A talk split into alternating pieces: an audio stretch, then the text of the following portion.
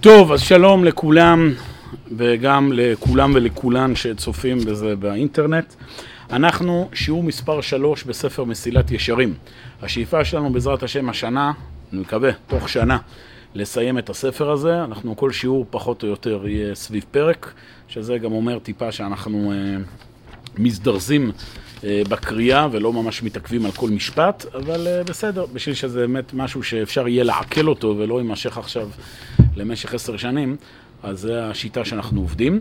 והיום הגענו סוף סוף לפרק א' בביאור כלל חובת האדם בעולמו. אני מזכיר לכם, ספר מסילת ישרים, ספר המוסר הבסיסי של עם ישראל, שהרעיון זה, דיברנו מה זה ספרי מוסר, זה לקחת את כל הרעיונות הרוחניים הפנימיים וליישם אותם בתוך החיים שלנו. לכן זה כל כך חשוב ולכן זה הפך להיות הספר בעם ישראל, כי כמו שאני מזכיר לכם זה כל הזמן בשיעורים. היום יותר מכל דור אחר, כן, כל זה במאה ה-21, במאה ה-21 יותר מכל מאה אחרת, אנחנו פועלים דרך הציר הקיומי ולא דרך הציר השכלי. אם בעבר באמת הפילוסופיות והוויכוחים האידיאולוגיים הם תפסו את מרכז העבודה הרוחנית, ומילא כאשר היית מתווכח ומתפלסף, הרמב"ם במורה נבוכים עם אריסטו ורבי סעדיה גאון, ומתוך התובנות הללו היית עכשיו מתמלא ביראה ובשמחה ועבודת השם, היום לצערנו זה לא מספיק. כמובן צריך ללמוד גם את הדברים הללו, אבל הם הרבה פעמים נשארים רק ברובד האינטלקטואלי.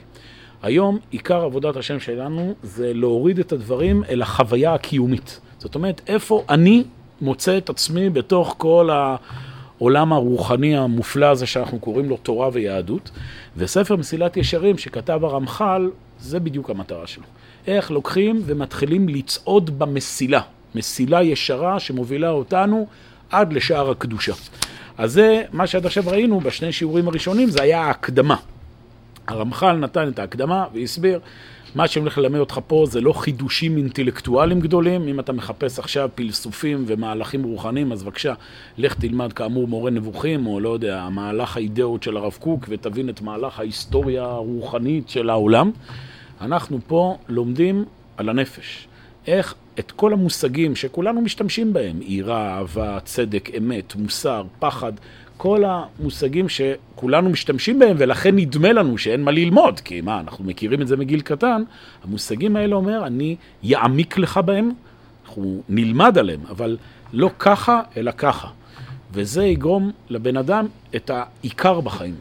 כי זה מה שראינו בהקדמה, שכאשר זה לא קורה ואנשים לא לומדים את העולם האמוני, הנפשי, המוסרי, בסוף יוצא שכל חייהם מתבזבזים על כל מיני פלפולים אינטלקטואליים, תתעסקים כל היום במעגלים החיצוניים של החיים, ואת הדבר החשוב ביותר בחיים, קרי הנפש הפנימית, הם מזניחים, וזה אפילו מגיע בעולם התורה, שבן אדם אמרנו, מתעסק כל מיני פלפולים שבחיים הוא לא ייגע בהם, ובמקום לגעת בשורש של הקיום שלו.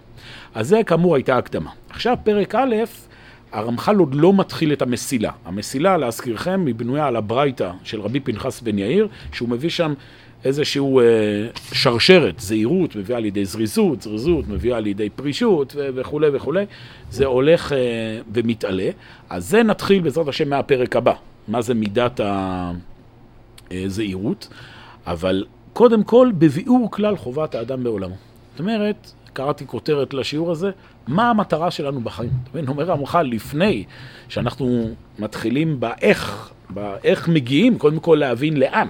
לפני שבן אדם מתחיל פה עכשיו עבודה, קודם כל צריך להעמיד יעד מאוד מאוד ברור, מה אנחנו בכלל רוצים להגיע, אומרים עבודת השם, בסדר, להתקרב לאלוקים, הכל טוב, אבל מה הכוונה? תראו את המילים. יסוד החסידות ושורש העבודה, כן, בחלק מהדפוסים, האותיות הראשונות בארבעת המילים הללו הן מודגשות, י"ק ו"ק, כן, יש כאן איזו אמירה שזה שם השם, יסוד החסידות. אה? כמו שהרמב"ם עשה. כן, נכון. ושהאותיות הראשונות, המילים הראשונות שפותחות את המסילה, זה שמו של הקדוש ברוך הוא. יסוד החסידות ושורש העבודה התמימה, השלמה, הוא שיתברר ויתעמת אצל האדם מה חובתו בעולמו, ולמה צריך שישים מבטו ומגמתו ומטרתו בכל אשר הוא עמל כל ימי חייו. אומר הרמח"ל, הדבר החשוב ביותר זה להבין מה חובתנו בעולם. המילה חובה בשפה שלנו היום, יש לה אה, צליל שלילי, קונוטציה שלילית. המילה חובה היא נתפסת איזה סוג של כפייה. נכון? יש פה איזה חובה שאני לא רוצה ומה לעשות, מה חובתי ואעשנה.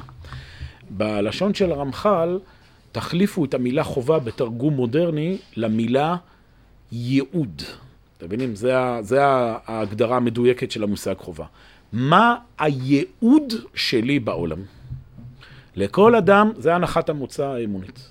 לכל אדם יש חובה בעולמו של אלוקים, יש ייעוד, יש מסלול שמיוחד רק לו. זה מה חובתי בעולמי. אנחנו אומרים את זה כל בוקר בתפילה. אנחנו אומרים, אלוהי, עד שלא נוצרתי, איני כדאי. עד שלא נולדתי, סימן שלא הייתה בי כדאיות, סימן שלא היה בי צורך. אם נולדתי, סימן שישנו תפקיד מסוים שרק אני יכול להופיע בעולם. זה העמדה הראשונית שאדם צריך להתחיל לברר בחייו. מה החובה שלי? מה התפקיד שלי? בהערת סוגריים, אני אעיר שעל פי חלק מהמקובלים, הרעיון הזה שלכל אדם יש ייעוד, לכל אדם יש חובה, יש uh, תפקיד בעולם, זה נרמז בשם של האדם. השם של האדם, הכינוי שהוריו נתנו לו בזמן הברית, בזמן הלידה, זה איזושהי התנוצצות של נבואה. מה, מה הייעוד? עכשיו, זה לא שאתה עכשיו מתחיל לראות את השם שלך ועושה עכשיו כל מיני דמיונות, קוראים לי, אה, אני יודע מה, אה, דוד, אז התפקיד שלי להיות מלך בישראל, כן? יכול להיות שאתה רוצה, אבל... אלא זה מקובלים גדולים, יודעים מתוך השמות, להבין, זה היום משהו ש... כישורים ויכולות שהיום אין לנו אותם. אבל הרעיון הוא שהשם שנותנים לבן אדם, הוא בא לומר, לכל אדם יש שם. לכל אדם יש את הייחודיות שלו. ולכן, נכון, למשל, כאשר אדם חלילה חולה במחלה מאוד קשה, או עושה תשובה, רוצה לבטא שהוא עושה שינוי אישיותי, יש מושג ביהדות שנקרא החלפת שם או הוספת שם. שוב, זה לא משחק, זה ביטוי שהשם, כאילו, זה איזושהי, לא רק כינוי טכני, אלא זה משהו שבא לומר מה הייעוד בעולמו של הקדוש ברוך הוא. ואני אומר, נגזרת היא שהורים שקוראים שם לילד צריכים לדעת שצריך להתייחס לזה מאוד ברצינות. לא רק סתם קוראים את השם ה... אה? נכון, ולכן כדאי לחשוב טוב לפני שקוראים שם, כדאי גם להתייעץ עם אנשים שמתאימים להתייעץ איתם בנושא הזה. וכמובן, יש הלכות, למשל אומרים חז"ל שאסור לקרוא לילד בשם אדם רשע.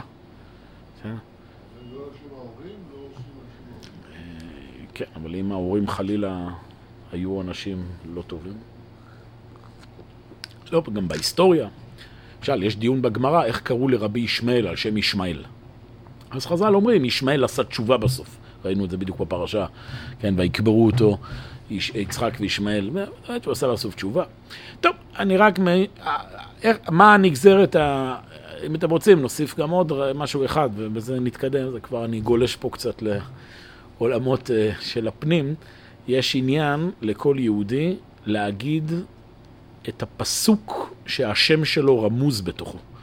לכל שם יש אה, פסוק, שהשם או ראשי התיבות של השם רמוזים בפסוק, וראוי להגיד את זה בסוף תפילת שמונה עשרה, אחרי שאומרים יהיו לרצון אמרי פי הגיון למי לפניך, השם צורי וגואלי, ראוי לכל אחד להגיד את הפסוק שהשם שלו רמוז. איך תדעו מה הפסוק שלכם? אז היום זה קל מאוד, יש שם הרבה אתרי אינטרנט, כיוון שזה משהו מיסטי, אז אנשים מאוד אוהבים. תריצו, מה הפסוק של השם, אה, לא יודע, יהוזבד, ותמצאו או פסוק שהיהוזבד או יוד, למשל קוראים חגי, זה פסוק חי השם ובריך צורי, מתחיל בחטא, מסתיים ביוד, כל מיני דברים מהסוג הזה, שהרעיון שאומרים את הפסוק הזה, זה שלהזכיר לבן אדם כל תפילה שאחרית מלכה בערבית, יש לך ייעוד, יש לך שם, יש לך פסוק, יש לך אות בתורה, החיים זה לא הפקר. אתם יודעים, זה הנחת המוצא של הרמח"ל גם בסילת הישרים. זה לא שאני פה מתגלגל בחיים. לאדם יש תפקיד. עכשיו, איך אני מברר מה התפקיד שלי? בסדר, בשביל זה אנחנו לומדים יחד מסילת הישרים. אבל קודם כל, יש חובה. החיים זה לא אדם עושה מה שבא לו. אתם יודעים, זה נקודת ה... הוויכוח הנפשי בין העולם, מה שאנחנו קוראים העולם האמוני, לבין העולם הלא אמוני, העולם החילוני. התפיסה החילונית היא אין חובה, אין ייעוד. מה שאני מרגיש, מה שנותן לי תחושה טובה, ולכן זה גם מגיע לאבסורדים. אני נולדתי גבר, ואני מרגיש טוב אם אני אהיה אישה, אז אני עושה מה שבא לי, כן? והגישה יהודית היא מתחילה בכלל הנחת מוצא שונה. יש דברים שאתה נולדת אליהם. יש נתונים מסוימים, ביולוגיים, נפשיים וכולי, שאתה אמור לזהות מה הייעוד שלך בתוך המסגרת שהקדוש ברוך הוא ברא בך.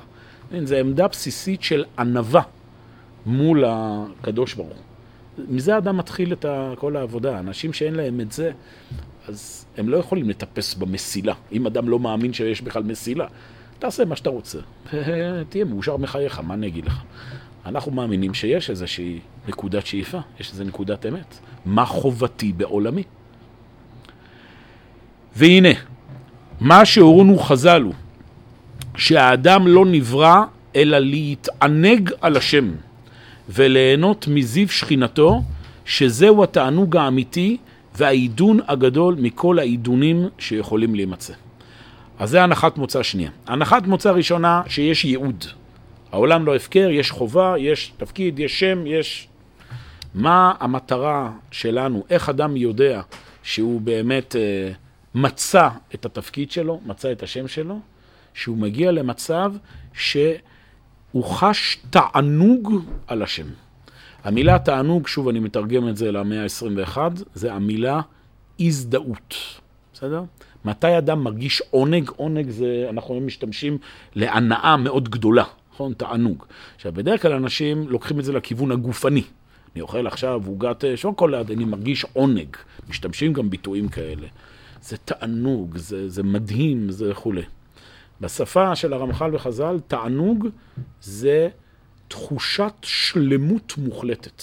מבינים? זה התענוג על השם. אדם מגיע למצב שהוא כל שנייה בחיים שלו מרגיש שפה אני צריך להיות. יש משפט שרבנו בחיי בן פקודה אומר בספר חיות הלוואות, זה משפט שאני משתמש בו השכם והערב בכל שיעור. ש... כי, כי זה בדיוק הנקודה של הרמח"ל. כותב רבנו בחיי, מי, ש... אני אומר את זה בשפה מודרנית, הוא כותב כך, מי שמאמין באלוקים, לעולם לא רוצה להיות במקום שונה מאיפה שהוא נמצא עכשיו. זה נקרא להתענג על השם. אדם מגיע לאיזשהו חיבור מוחלט, סינכרון מוחלט, בין השאיפות, האידיאלים, שזה השם, כן, לבין המקום שלו. זה נותן את תחושת העונג. אדם כזה לא נמצא בדמיונות. אתה מבין, אנשים שלא מרגישים את העונג על השם, וכולנו נמצאים על הרצף כמובן, אז הם מוצאים את עצמם הרבה פעמים מדמיינים חיים של אחרים. למה לא נולדתי להורים אחרים? למה לא נולדתי עם פרצוף אחר? למה לפני חמש שנים לא הלכתי את זה במקום את זה? כל הזמן הם, הם לא מתענגים על השם והם בורחים כל הזמן לפנטזיות. זה גם השורש של כל המדיה, שאנשים כל היום נמצאים בסרטים וזה. כאילו, אני לא מוצא סיפוק ושמחה במקום שאני נמצא, אז אני צריך כל מיני פיצויים. אני צריך אוכל, אני צריך מין, אני צריך כל... אין סוף הסחות דעת שייתנו לי איזה ניצוצות של עונג במקום להתמלא בעונג הגדול מכל.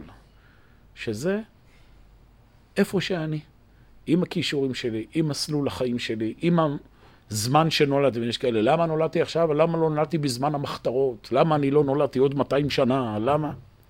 למה יש לי שתי ידיים ולא שלוש? זה הכל להתענג על השם. אני מבין, על ידי לימוד תורה, על ידי כל המסלול הזה שהרמח"ל מביא אותנו, ש... כל שנייה בחיים זה פה. וזה יבוא לידי ביטוי אפילו בצורה שבן אדם נושם. אנשים שלא מרוצים מהמקום שלהם בחיים, הם נושמים בקוצר רוח.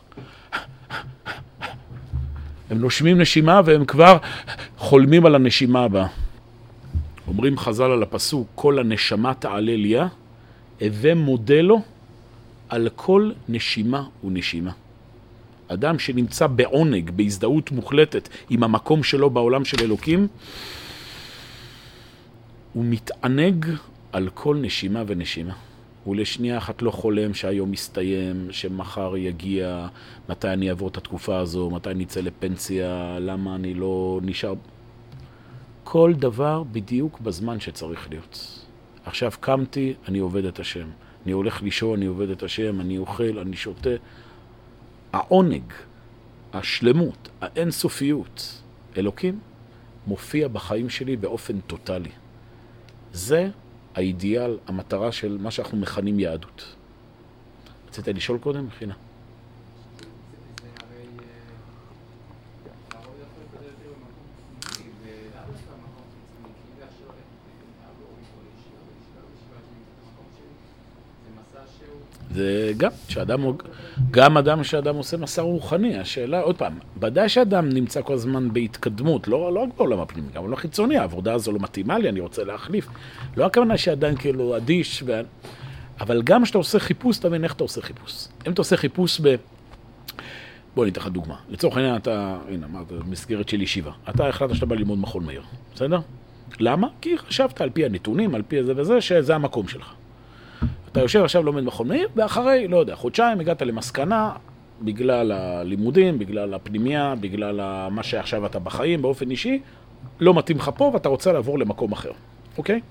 עכשיו, המקום אחר שאתה רוצה לעבור אליו, עכשיו הוא סגור והוא ייפתח רק בתחילת שנה הבאה.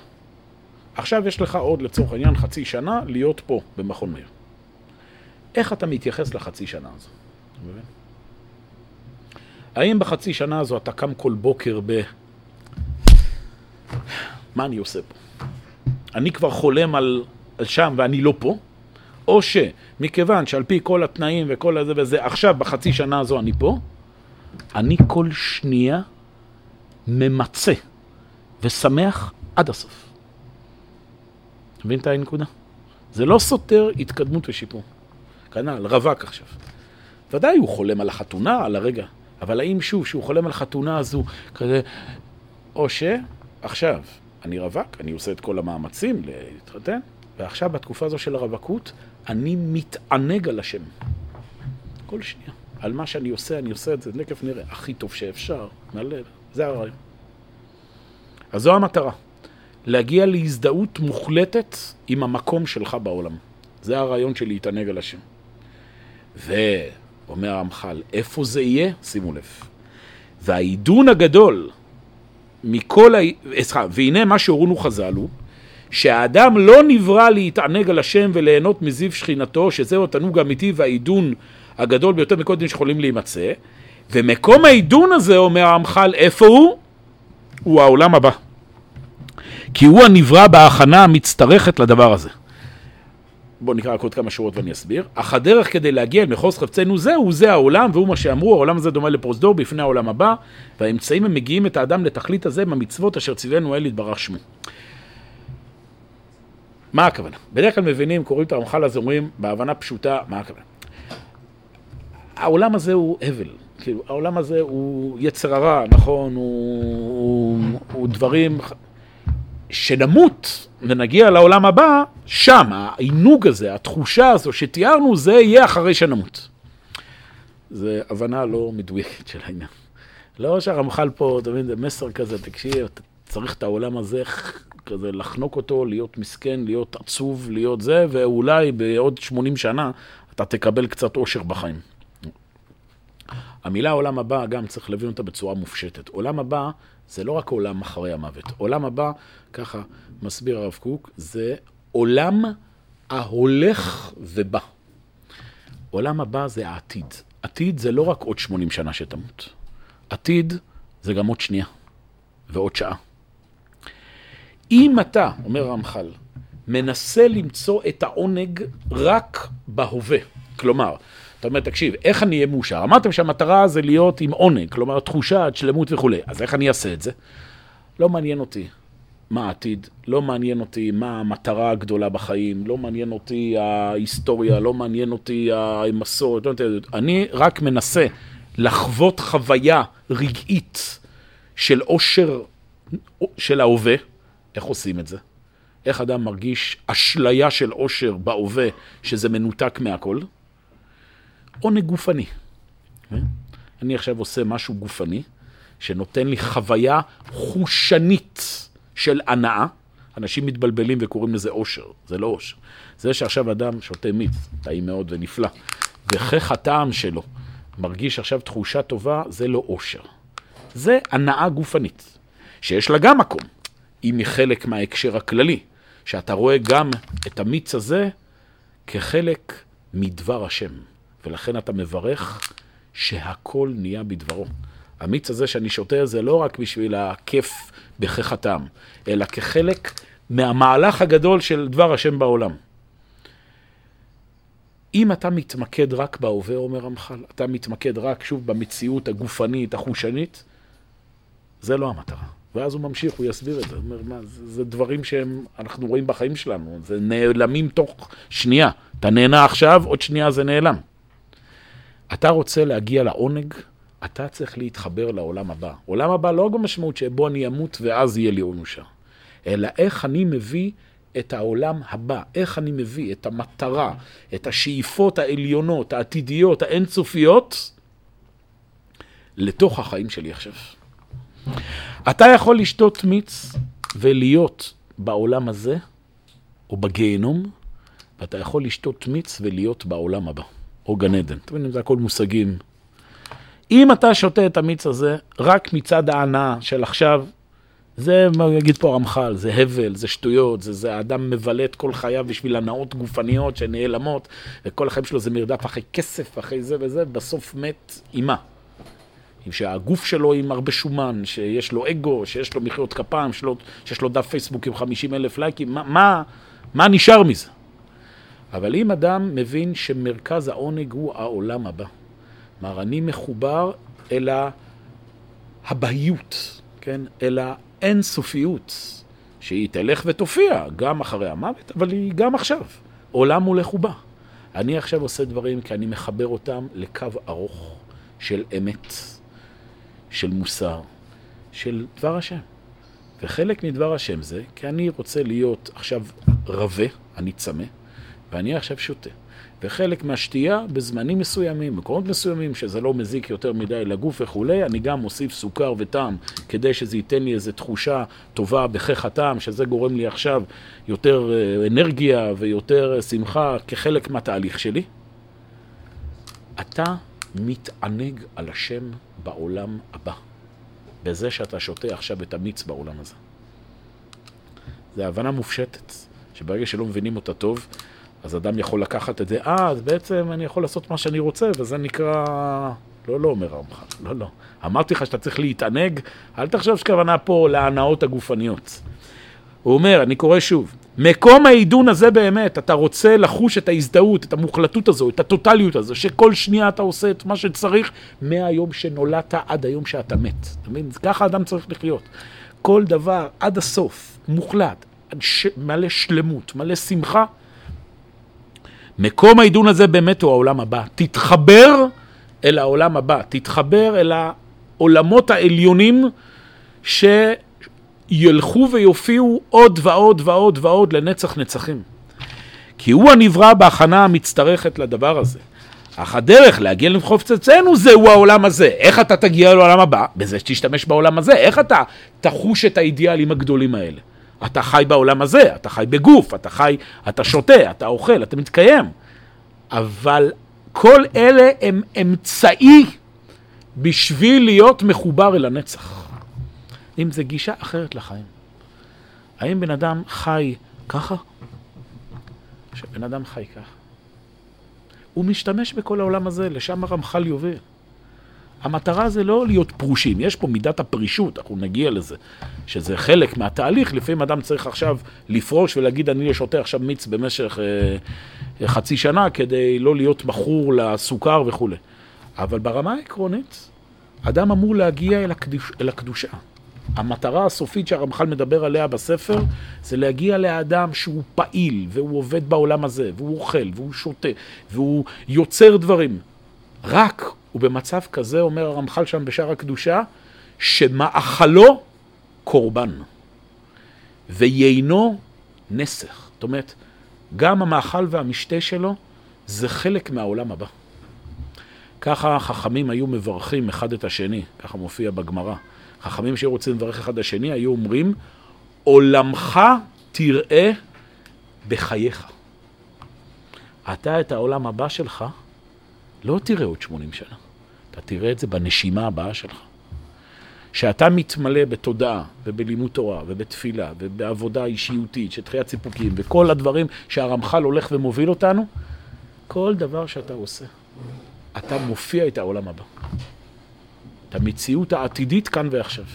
ואם לא, אתה לא מבין מה אתה עושה פה. תראו איך הוא קורא, אנחנו חייבים להזדרז פה מבחינת הזמן, מחילה. מקום השיא, הוא אומר, והאמצעים המגיעים אל האדם לתכלית הזו הם המצוות. מה זה מצוות? מצוות זה מעשים שמאפשרות לנו, המצוות, להצטוות, צוות. אתה מבין? מצווה זה לא רק מלשון ציווי, זה מלשון צוות. בשביל להצטוות, בשביל להתחבר אל העולם הבא, אתה פה בעולם הזה עושה מצוות.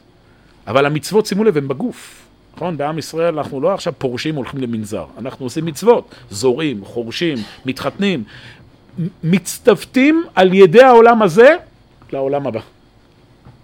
על כן הוא שם האדם בזה העולם בתחילה, כדי שעל ידי האמצעים האלה המזדמנים לו כאן, יוכל להגיע למקום אשר נוכל לו שהוא העולם הבא, להיות שם בטוב, אשר קנה על ידי אמצעים אלו. והוא שאמרו ז"ל, היום לעשותם ואחר כך בשכרם. שוב, אני מעמיק פה את ההבנה. מחילה פשוט, אנחנו לא נעמוד בזה, אז אנחנו טיפה נזדרז, אחרי זה בשמחה שאלות. ואם היום לעשותם ואחר לקבל שכרם, וכך מבינים, כן, כן, עזוב, העולם הזה, תריץ אותו, ובחר תקבל את השכר. לא, לא. תעשה עכשיו את העולם הזה לאור העולם הבא, ואז המחר יופיע לך פה היום. אתה חי בעתיד. מבין? אנשים שהם אנשי אמונה, הם חיים את העולם הבא פה. הם כל כולם כאן, אבל הם כל הזמן מחוברים אל הנצח, אל האידיאל הגדול של העולם הבא. בהערת סוגריים, הם גם לכן לא מתרגשים יותר מדי שהם מתים. גדולי ישראל. טוב, מתים, צריך לשנות מצב צבירה, מה שנקרא. עד עכשיו עבדתי, הייתי מחובר לעולם הבא בגוף, עוד מעט נהיה מחוברים אל העולם הבא בלי גוף. אבל העיקרון נשאר אותו עיקרון. אני כל הזמן בעולם הבא, אני כל הזמן מביא עוד ועוד טוב לעולם, אידיאלים, רעיונות וכולי. וכשתזכה לו בדבר תראה כי השלמות האמיתי הוא רק הדבקות בו יתברך. אי אפשר להגיד אחרת, אומר דרמח"ל. והוא מה שדוד המלך אומר, ואני קרבת אלוהים לי טוב, ואומר, אחת שאלתי בבית השם אותה אבקש, שבתי בבית השם כל ימי חיי לחזור ממנו השם, כי רק זהו הטוב, ורק כאשר אדם מגיע להזדהות, אמרנו, מוחלטת, עם האידיאל, עם האמת, עם המוסר, זה יוצר את תחושת השמחה, השלמות.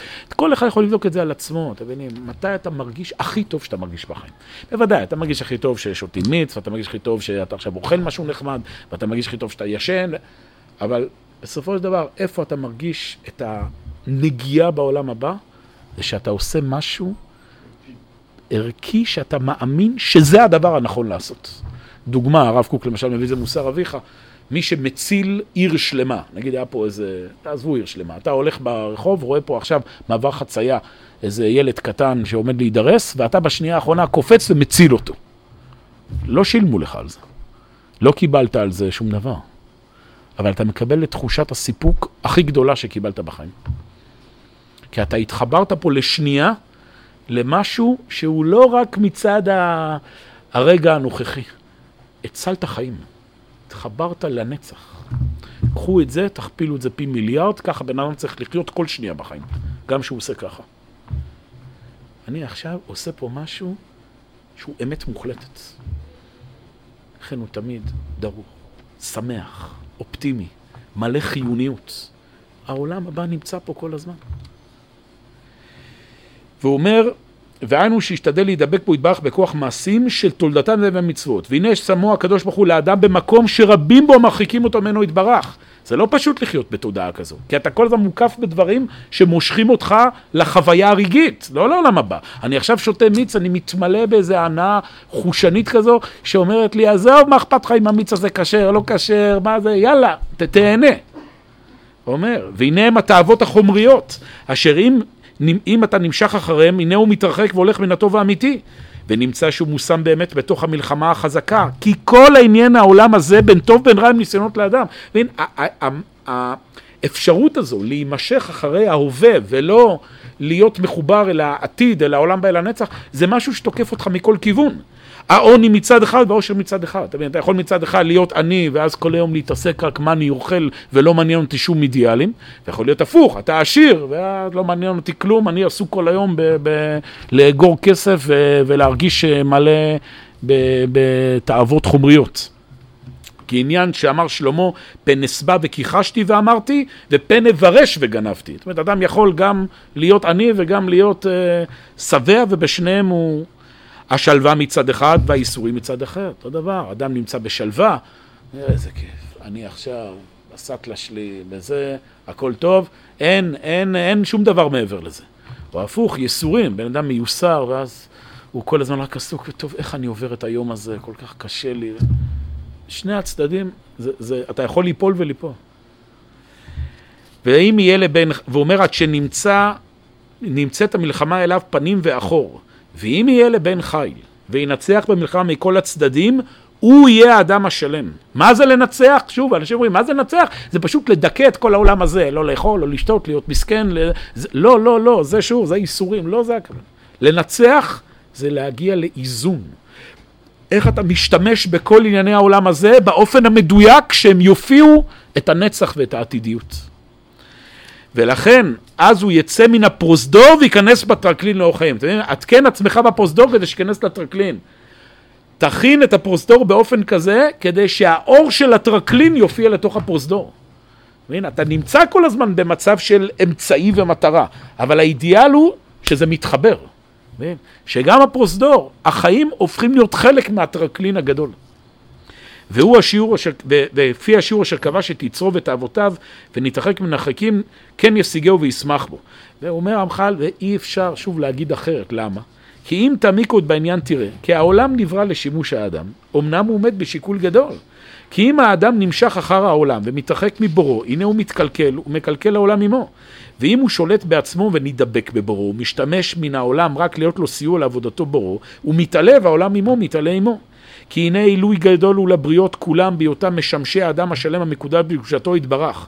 והוא כעניין מה שאמרו חז"ל בעניין האור שגנזו הקדוש ברוך הוא הצדיקים, כיוון שראה אור, קיצור, רוצים להגיד פה שה, ש, שכל ענייני העולם הזה הם משמשים כמו האבנים של יעקב אבינו, שכל הברא עלי ישים צדיק את ראשו, העולם הזה כולו אמור להופיע את האידיאלים הגדולים. והנה על העיקר הזה הראונו ז"ל במדרש קהלת שאמרו ראה, את מעשה האלוהים בשעה שברא הקדוש ברוך הוא את האדם הראשון נטלו והחזירו על כל עיני גן עדן. אמר לו ראה מעשיי כמה נעים משובחים הם. תן דעתך שלא תקלקל ותחריב את עולמי. כלל הדבר לא נברא האדם בעבור מצבו בעולם הזה. שוב אל תתמקד בחוויות של ההווה. תהפוך את החוויות של ההווה למחוברות אל הנצח. ואז תופיע את ההווה, אז תרגיש שלם באופן מוחלט כאן ועכשיו. זה הדרך היחידה שלך להיות מאושר, אחרת אתה רודף אחרי הרוח. ושלא נברא אדם בעבור מצבו בעולם הזה, אלא בעבור מצבו בעולם הבא. אלא שמצבו בעולם הזה הוא אמצעי למצבו בעולם בתכליתו. אתה משתמש שוב במציאות של ההווה בשביל להופיע בה את המציאות העתידית. ומער... וכן תמרה, על כן תמצא מראה חז"ל רבים, כולם בסגנון אחד, מדמים העולם, לעולם הזה למקום וזמן ההכנה, והעולם בא למקום המנוחה, מי שטרח בערב שבת יאכל בשבת וכולי. ותראה באמת, מחילה שאני מדלג, המטרה שלי שתראו את, ה... את הפרק באופן כללי, אחרי זה כמובן כדאי להעמיק בכל משפט שכותב הרמח"ל. ותראה באמת, שכבר לא יוכל שום בעל שכל להאמין שתכלית בריאת אדם ולמצוא בעולם הזה. מי שהופך את החוויה הרגעית שלו למרכז החיים, כי מה הם חיי אדם בעולם הזה? מי הוא שמח ושלם ממש בעולם הזה? ימי שנותינו בהם 70 שנה, אם בגבורות 80 שנה, ורובם עמל ואבן, בכמה מיני צער וחלאים ומכאובים וטרדות, ואחרי כל זאת המוות. מה אתה משקיע את כל החיים שלך בשביל החוויות עכשיו? כמה זה יחזיק לך? 70? 80 שנה? אחד מיני אלף לא ימצא שירבה העולם לו הנאות ושלווה אמיתית. אם אתה מפתח תלות בהנאות חושניות, יש אחד מאלף שמצליח באמת להיות בעולם, שהוא גם עשיר וגם, אה, לא יודע, מקובל חברתית וגם עם משפחה מושלמת. יש אחד מיני אלף, וגם זה כמעט ולא קורה. ואם הוא, אם, ולכן אגב אנשים כל כך מתוסכלים, אתה מבין, בעולם החילוני, שאומרים זה האידיאל, זה האושר, מכיוון שאנשים לא מגיעים לזה, אז עם הזמן הם מפתחים תרבות פסימית.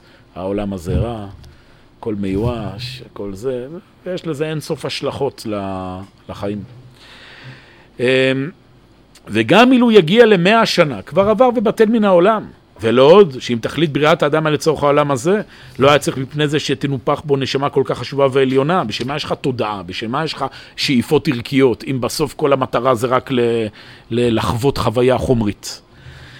אמ, ולכן היא אינה מוצאת הנשמה של האדם שום נחת רוח בכל עינוגי זה העולם. והוא מה שלימדונו זה המדרש קהלת, גם הנפש לא תמלא, משל הדבר לעירוני שנשא בת מלך, כן, כאלה המשלים של חז"ל, ממשילים את הנשמה לבת מלך, לנסיכה, שהיא לא מוצאת שום הנאה, מה תביא לה? מה תביא לה? אתה, היא בת מלך, מה, מה, מה, במה תפתה אותה? ותראה סירות, סדרות של נטפליקס, כמה, כמה אפשר? מיצינו, מה שנקרא. וכן אמרו ז"ל על כוחך אתה נוצר ועל כוחך אתה נולד, כי אין הנשמה אוהבת העולם הזה כלל, אלא אדרבה, מואסת בו. כן, הנשמה לא רוצה את החוויה הרגעית, היא רוצה את החוויה הרגעית שהיא מחוברת אל חוויית הנצח, אל הערכיות ואל האמונה. ועל כן ניתנה בו נשמה זאת, כי לה ראוי לעבוד, ובה יוכל האדם לקבל השכר במקומו וזמנו, ושלא יהיה העולם הזה דבר נמאס אל נשמתו, אלא אדרבה, נאה ונחמד ממנה, וזה פשוט. אתם מבינים, זה האידיאל, שהעולם הזה לא יהיה נמאס, אלא נאה ונחמד. למה? כי אתה מחבר כל דבר למה שצריך. אתה עושה כל דבר בצורה נכונה. ואז, כל שנייה אתה מתמלא באושר. והנה אחרי שידענו זה, נבין מיד חומר המצוות אשר עלינו, ויקר, כן, חשיבות העבודה אשר בידינו, כי הנה אלה הם האמצעים מביאים אותנו לשלמות האמיתי אשר בלעדם לא יושג כלל. ואולם ידוע כי אין התכלית מגיע אלא מכוח קיבוץ כל האמצעים אשר נמצאו ואשר שימשו להגיעו, וכפי כוח האמצעים ושימושם כן יהיה התכלית נולד בהם. אתה מבין? קיבלת הרבה אמצעים בעולם הזה להגיע לעולם הבא. אז תדע להשתמש בהם. אל תהיה רשלן, תפסיק להיות עייף, תפסיק להיות עצלן, תפסיק להיות אדם כזה שאני פה מנסה לחוות איכשהו את החיים וליהנות קצת. כל אדם, לפעמים אתה פוגש אנשים כאלה עם מבט כבוי בעיניים. העולם הזה קשה. טוב, בוא נהנה קצת לפני שאנחנו מתים, בוא, בכל זאת. יש, קיבלת עולם נפלא, כל מה שאתה מוקף בו. תשתמש בזה, בהכל, זה מה שמלמד הרמח"ל. תשתמש בכל העולם הזה, באוכל, בשתייה, בהנאות, בקדושת הנישואים, במשפחה, בעבודה, ביצירה. הכל הולך ומופיע את העולם הבא. ולכן הוא בא ואומר, כל הפרש קטן שימצא באמצעים תיבחן תולדתו בברור בהגיעו זמן התכלית, וזה ברור. מעתה ודאי הוא שהדקדוק שידודק על עניין המצוות, אמרנו המצוות זה המעשים הישירים שאיתם אנחנו פועלים בעולם הזה, תדקדק בהם. כי כל מצווה, שוב, היא מחברת אותך, תרי"ג מצוות, זה משהו שמחבר את האדם לכל גווני החיים, לאכילה, לזריעה, לחרישה, לשינה, ל- ל- לכל שנייה בחיים יש לך מצווה, יש לך צוות עם העולם האינסופי. ו... ולכן שידוקדק עניין המצוות, כמו ידקדקו שוקלי הזהב והפנינים, ונדבר על זה, זה הרעיון של מידת הזהירות, להיות אדם מדויק, זה גם חלק מהאישיות האידיאלית שהרמח"ל מדבר עליה, אתם מבינים? אנשים שמחים, מדויקים, ישרים, זה, זה המודל. נמצאנו לבדים, הנה, אנחנו מסיימים, כי עיקר מציאות האדם בעולם הזה הוא רק לקיים מצוות ולעבוד ולעמוד בניסיון. והנאות העולם הזה אין ראוי שיהיו לו אלא עזר ולסיוע בלבד, שיהיה לו נחת רוח ויישוב דעת. למען יוכל לפנות ליבו אל העבודה הזו המוטלת עליו. ואומנם ראוי לו שתהיה כל פנייתו רק לבורא יתברך, ושלא תהיה שום תכלית אחר בכל מעשה שיעשה עם קטן ועם גדול. ככה גדולי ישראל בסוף חיים. אתם מבינים, גדולי ישראל זה לא רק אנשים שיודעים ללמוד הרבה תורה. גדולי ישראל זה אנשים שכל תנועת אצבע שלהם היא בשביל איזה, הם, הם כל כך מחוברים עם העולם הבא, עם האידיאל, שכל תנועה בחיים היא מבטאת איזשהו רעיון רוחני. גם שהם אוכלים, גם שהם ישנים. הם ישנים באופן מסוים, אוכלים באופן מסוים. תראו, גדולי ישראל, תסתכלו פעם, גדולי ישראל, איך שהם מתנהלים ביום-יום, זה גדול שימושה יותר מלימודה. כל תנועה שלהם מחושבת. תסתכלו פעם. אני הסתכלתי כמה פעמים, תראו, ב... הסתכלתי כמה פעמים בסרטוני יוטיוב של גדולי ישראל שמדברים דברי תורה, תראו שהם, רובם, לא כולם כמובן, הם לא למשל עושים ככה.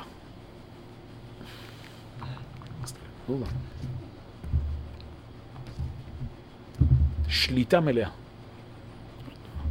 כל מילה במקום. לא, לא, לא. זה השאיפה, לשם שואפים. אדם ששואף אל השלמות, בכל דבר. מהשנייה שהוא קם בבוקר, איך הוא שורך את הנעליים, איך הוא אוכל, איך הוא נושם, איך הוא מביט, אין מבטים. לא תטעו אחרי לבבכם ואחרי עיניכם, לא כזה. לא. אני עכשיו מביט פה. אני עכשיו לומד. אני עכשיו מתפלל. אני עכשיו ישן. אני עכשיו נמצא במשפחה. אני עכשיו אוהב. זה, זה, זה אתם מבינים? על הכל זמן, לכל עת תחת השמיים. לא שכאילו אדם צריך לפרוש. הכל יש מקום. אבל בצורה הנכונה שזה מחובר אל העולם הבא. זה מקום התכלית, לשם אנחנו שואפים. ולכן הוא בא ואומר, הנה, אמנם ראוי לו שתהיה כל פנייתו רק לבורא יתברך ושלא לו שום תכלית אחר בכל מעשה שיעשה עם קטן ועם גדול, אם להתקרב אליו יתברך ולשבור כל המחיצות המפסיקות בינו לבין קונו. הנה, הנה כל ענייני החומריות והתלוי בהם עד שימשך רב יתברך ממש כברזל אחרי אבן השואבת, אחרי המגנט. כמו שהברזל והמגנט הם מחוברים, ככה האדם. הוא שאוב אל אלוקים, אל האמת, אל האידיאלים. וכל מה שיוכל לחשוב הוא אמצעי לקרובה, ירדוף אחריו, ויוחד זה לא ירפנו. מה שמקדם אותו לדבר הזה, הוא מדבק בו. ומה שיוכל לחשוב שהוא מניע לזה, יברח ממנו כבורח מן האש. מבחינה נפשית. זה יכול להיות גם לא טכני, אלא אדם מוקף לצורך העניין באנשים שהם לא כאלה, שכל הזמן עסוקים ב... בן אדם, הוא לא שם. לא שהוא מעליב אותם, פשוט יצא לי פעם לדבר עם כמה מגדולי סרטונים, אני לא גדול מישראל, אני עושה ככה לפעמים, אבל ישראל שאתה, אומר להם, תקשיבו, אנשים אומרים ככה, אנשים אומרים ככה, כתבו עליכם ככה, בתקשורת אומרים ככה. לפעמים מבט כזה של... זה, זה לא, הם לא נמצאים בכלל ב, ב, במקום הזה. הם שם, הם בעולם הבא, אתם מבינים? הם חיים עוד 400 שנה קדימה. אמר לי פעם מישהו יפה, ממעוף של 50 אלף רגל לא מוטרדים מפקקים באיילון. טוב, זה, המסילת ישרים, בסדר, אבל אני הזמן אומר לאן צריך להגיע. זה הנחת אדם, נמצא שם, שלם, הוא עושה את מה שהוא צריך לעשות. כי עניין שאמר דווקא נפשי אחריך ביט עמך יתדות ימינך. כיוון שביאתו לעולם אינו אלא לתכלית הזה, דהיינו להשיג את הקרבה הזו במלטו נפשו מכל מונע ומפסידיה. והנה אחר שידענו והתברר אצלו אמיתת הכלל הזה, יש לנו לחקור על פרטיו לפי מדרגותיהם מתחילת הדבר, ועכשיו בואו נראה לך איך עושים את זה. אבל אני מסכם, מה שראינו בפרק הזה, מה המטרה? אתם מבינים? מטרה היא להגיע לדבקות בעולם הבא. מה זה דבקות בעולם הבא? אמרתי שבדרך כלל מבינים בצורה שטחית, כאילו לעזוב את העולם הזה ולחכות לרגע שנמות ושם אה, לא יודע מה יהיה. לא, זה גישה, לא נעים להגיד, תפיסה נוצרית, מוסלמית, לא זה. הרעיון הוא, עולם הבא במשמעות היהודית, העולם מופיע בתוך העולם הזה. זאת אומרת, איך אדם מגיע למצב שכל מעשה שהוא עושה פה בעולם הזה, מחבר אותו אל המטרה הנצחית, אל האמת, אל המוסר, ואז ממילא הוא מקפיד כל דבר לעשות את זה בצורה הטובה ביותר פה בעולם הזה, ולא נותן למפריעים, לא נותן למציאות של העולם הזה למשוך אותו רק לכאן ולנתק אותו מהנצח. מכיוון שאנחנו פה לפני שיעור של הרב אבינר, אז אני יכול לספר לכם שמי שדיברתי עליו זה הרב אבינר. אם אתם רוצים לראות דמות שחיה בנצח, אז כדאי לכם להישאר בשיעור הבא. זה צד אחד, אמרתי על דברים אחרים. אני אראה לכם פעם הקלטה שהקלטתי אותו בשיחה, שפעם היה איזה, שנייה, לפני שאנחנו נסיים עוד שנייה, רק שנייה אחת, שהיה איזה, אשמיע לכם את זה פעם, זה משהו שהיו עליו בתקשורת, עשו עליו כל מיני דברים, בכל הארץ, וזה וזה, אז התקשרתי, אחרי זה הקלטתי, ביקשתי ממנו רשות אה, להשתמש בהקלטה. שאני שואל אותו שם, משהו בסגנון של הרב, אה, רציתי להגיד שהרב לא ייקח ללב את אה, מה שאמרו עליו וזה וזה. הוא אמר, שואל אותי, על מה אתה מדבר? אמרתי, כתבו, אמרו וזה. אני אומר, לא, לא, לא, כן, כתבו משהו. לא, לא מעניין אותו בכלל. קיצור, לשם אנחנו שואפים, בעזרת השם. נעצור כאן.